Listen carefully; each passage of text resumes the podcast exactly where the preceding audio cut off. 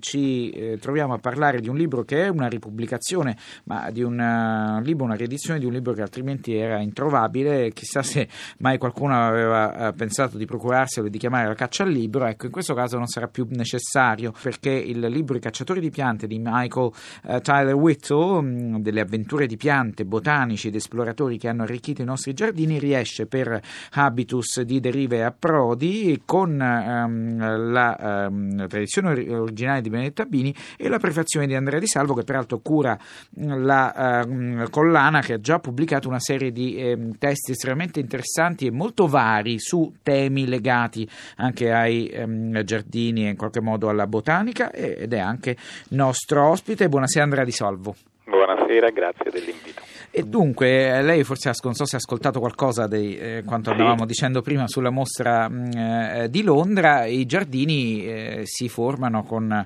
eh, l'impegno e eh, il, il, lavoro di tanti appassionati a vari livelli, possono essere i sovrani regnanti, che quindi di, di possibilità e di voglie ne hanno molte, oppure eh, dei comuni mortali, soprattutto a partire dalla, dalla seconda metà dell'Ottocento in poi, che secondo le loro possibilità creano dei giardini, ma giardini, ma persino le campagne e i panorami che noi conosciamo non sono sempre stati uguali e identici a, se stessi. Le piante viaggiano, le piante viaggiano anche per eh, la possibilità che le offre la natura, ma l'uomo ha cominciato a dargli da molto, eh, da molto, molto tempo una grande mano e di questo parla i cacciatori ehm, di piante. Eh, cosa sono esattamente? Cioè, cosa vuole raccontare Michael Tyler Whittle in questo libro estremamente, devo dire, affascinante?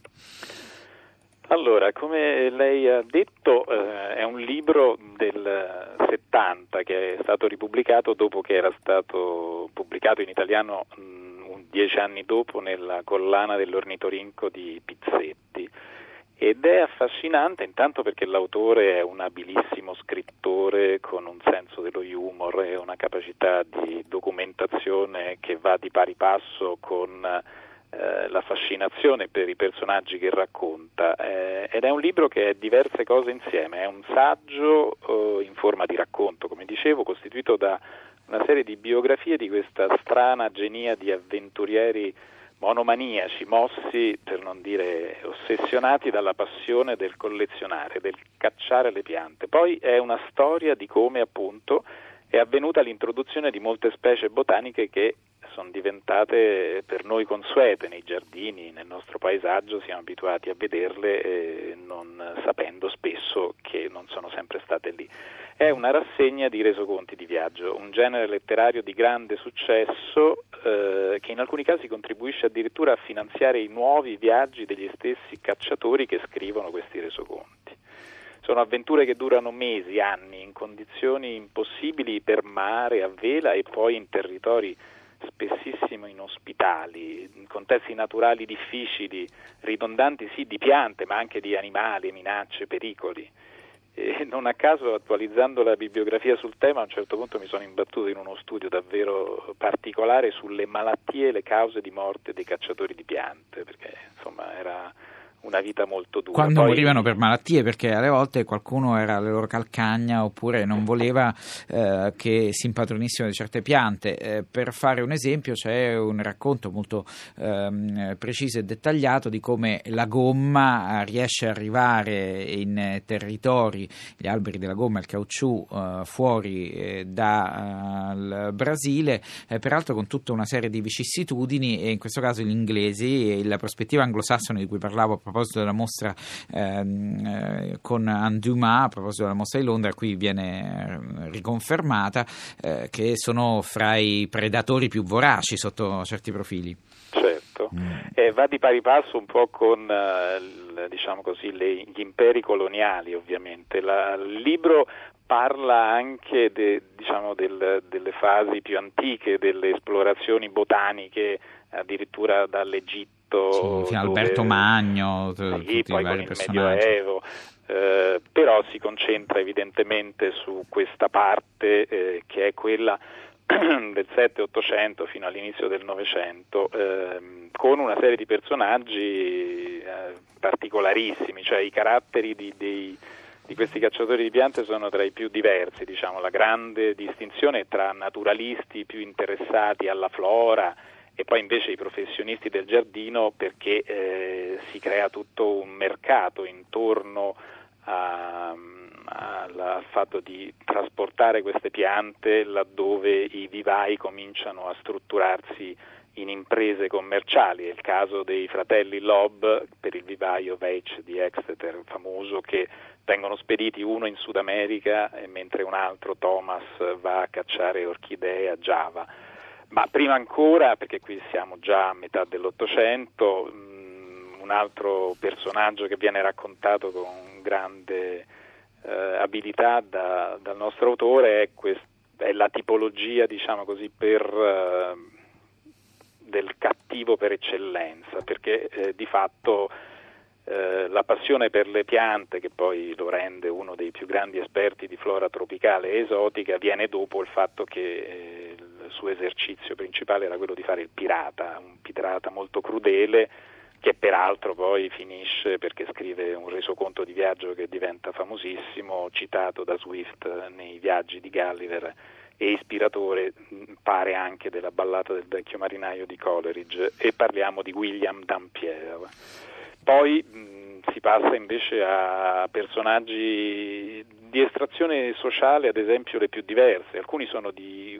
umilissime origini, sono autodidatti che negli anni poi diventano espertissimi interlocutori di botanici di primo livello. David Douglas che lavora per la Royal Horticultural Society e che viaggia addirittura quasi senza vestiti per poter portare con sé eh, 46 kg di carta da imballo per avvolgere le, le piante. Poi ovviamente questi personaggi hanno intitolati una serie di piante che scoprono, il, appunto il pino di Douglas per esempio la Tradescantia di, per, per la famiglia dei, dei Tradescant ecco.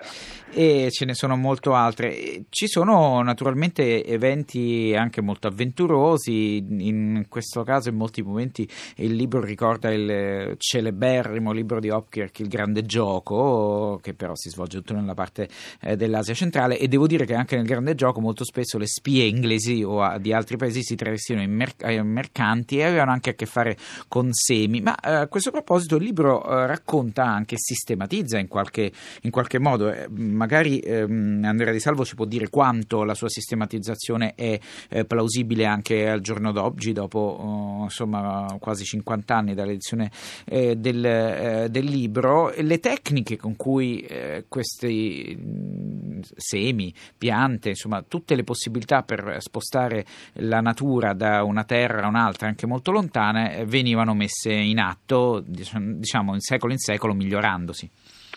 Certo, eh, sì, non a caso l'autore distingue proprio in una cesura uh, i capitoli dicendo il periodo delle aranciere e poi il periodo dopo l'invenzione delle cassette con cui Natalie Ward eh, riesce a, far mo- a, fare in modo che si possano trasportare oltre che i semi appunto e magari del, del, dei, delle talee, delle parti di piante, delle piante vive che devono sopravvivere ai lunghissimi viaggi in nave, spesso tenuti sul ponte perché eh, abbiano la luce, ma in quel caso esposti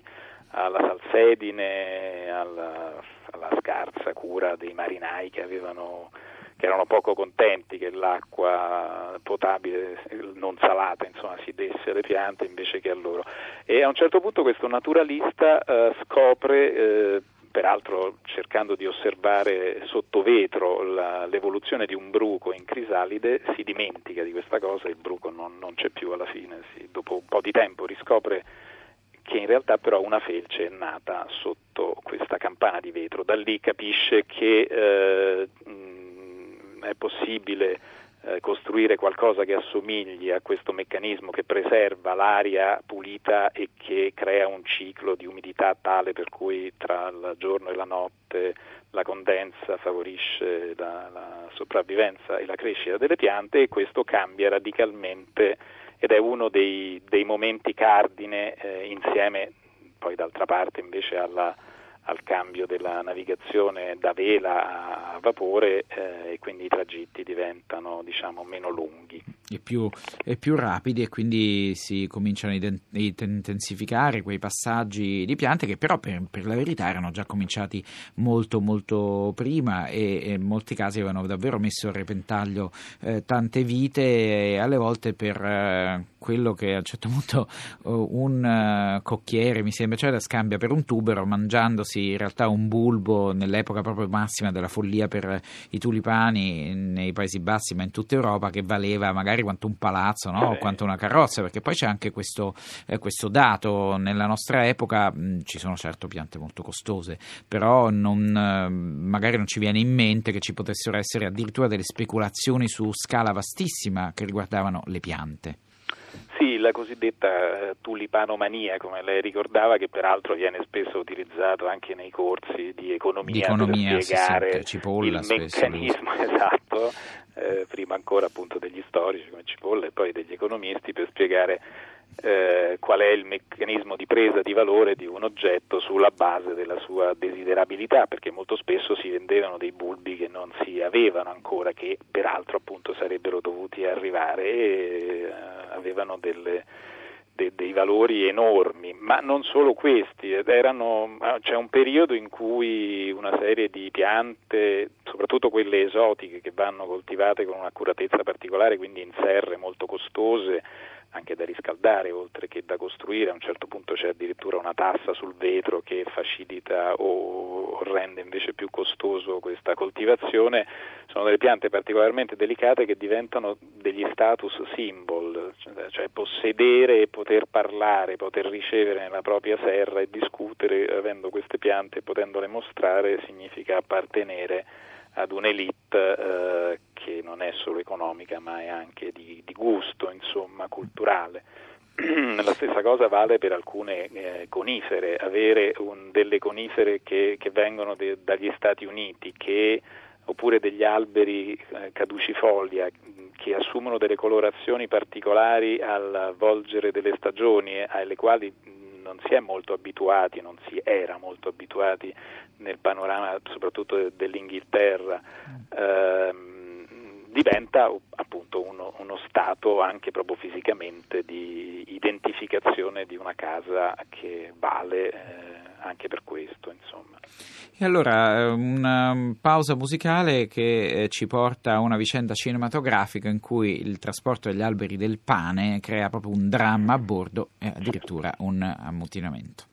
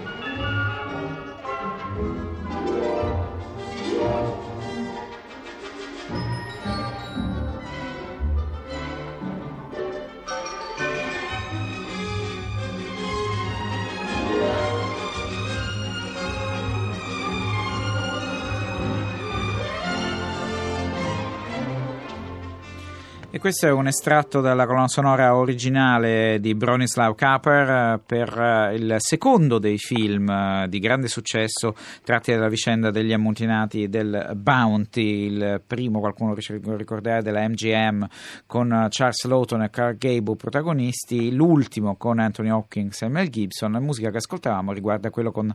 Trevor Howard e Marlon Brando del 1962. Tutti narrano di una vicenda realmente accaduta. Eh, alla fine del Settecento il Bounty che andando verso Tahiti portando poi questi eh, alberi del pane insomma cioè, si crea un questo grande ammutinamento forse qualcuno ricorderà la vicenda eh, del film anche perché l'acqua serve per assolutamente innaffiare e nutrire queste piante che vengono trattate molto meglio eh, dei marinai. A un certo punto um, sembrerebbe finché cioè, insomma i,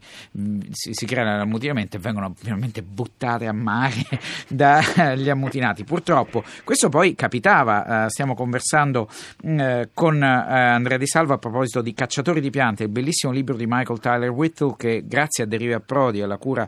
ehm, di, eh, della, eh, diciamo, sezione, della collana Habitus eh, che segue Andrea Di Salvo ritorna nelle librerie. Ehm, si perdevano poi, cioè tutte le piante che noi abbiamo sono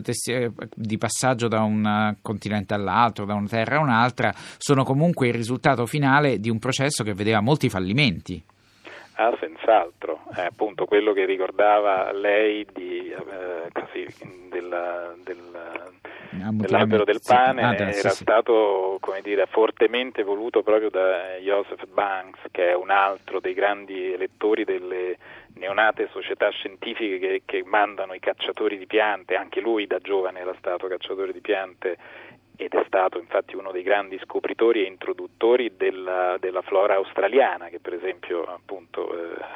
eh, è ricchissima ed a lungo è stata estranea ovviamente dal, dal, dal, nostro orizzonte. Il discorso che lei faceva introduce anche a tutto il discorso degli utilizzi delle piante diciamo pratici in qualche modo, per cui l'industria del legname,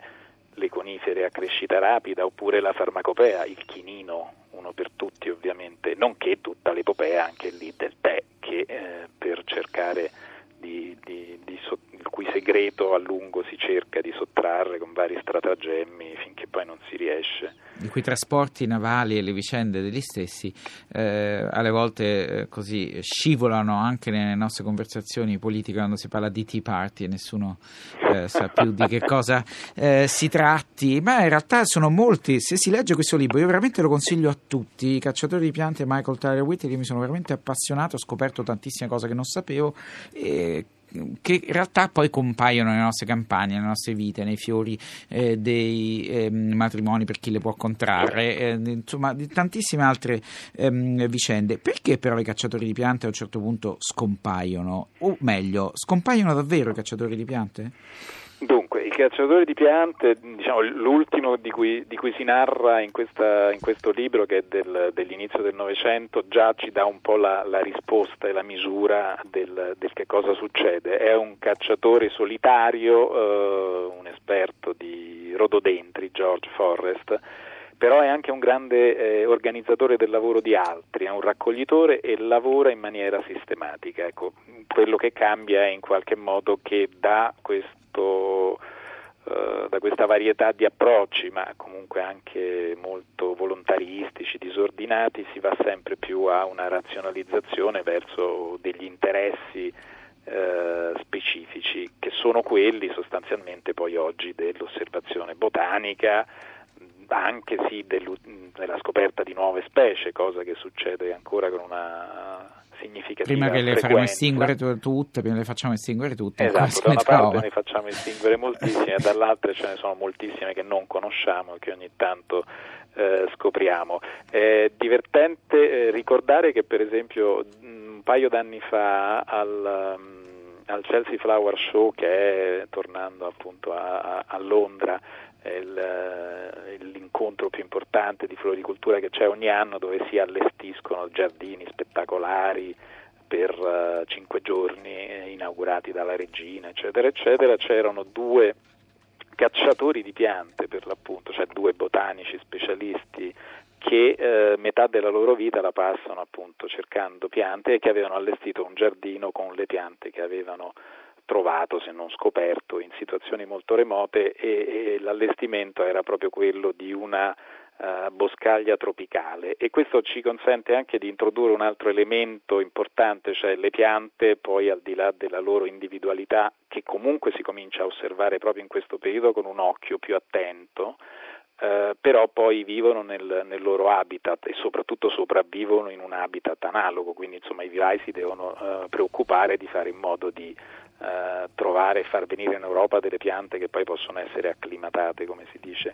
E, e però il discorso dell'habitat, cioè del contesto in cui sono, è un discorso che ci introduce a tutto il discorso del, del giardino, quindi di un'estetica, di un gusto che, si, che ho sentito accennavate eh, poi invece nel, nel servizio precedente e che è un altro aspetto molto interessante del libro perché poi eh, andando dietro alle varie fasi del, del, dell'operare dei diversi cacciatori si capisce anche qual è la relazione con l'evolvere di un gusto che è appunto sì, dal formale al naturalistico attraverso il giardino paesaggistico inglese, poi la rivoluzione cosiddetta di William Robinson e, e qui se posso permettermi le accennavo rispetto alla, appunto, alla modernità uh, del, del, giardino di Monet a Giverny, mm, se, se posso anticipo uh, uno dei volumi in uscita per la, per la collana Habitus che ah, sì, curo insieme ai, a Ilaria Bussoni peraltro, eh, che mi piace ricordare, e che è un libro di... Eh,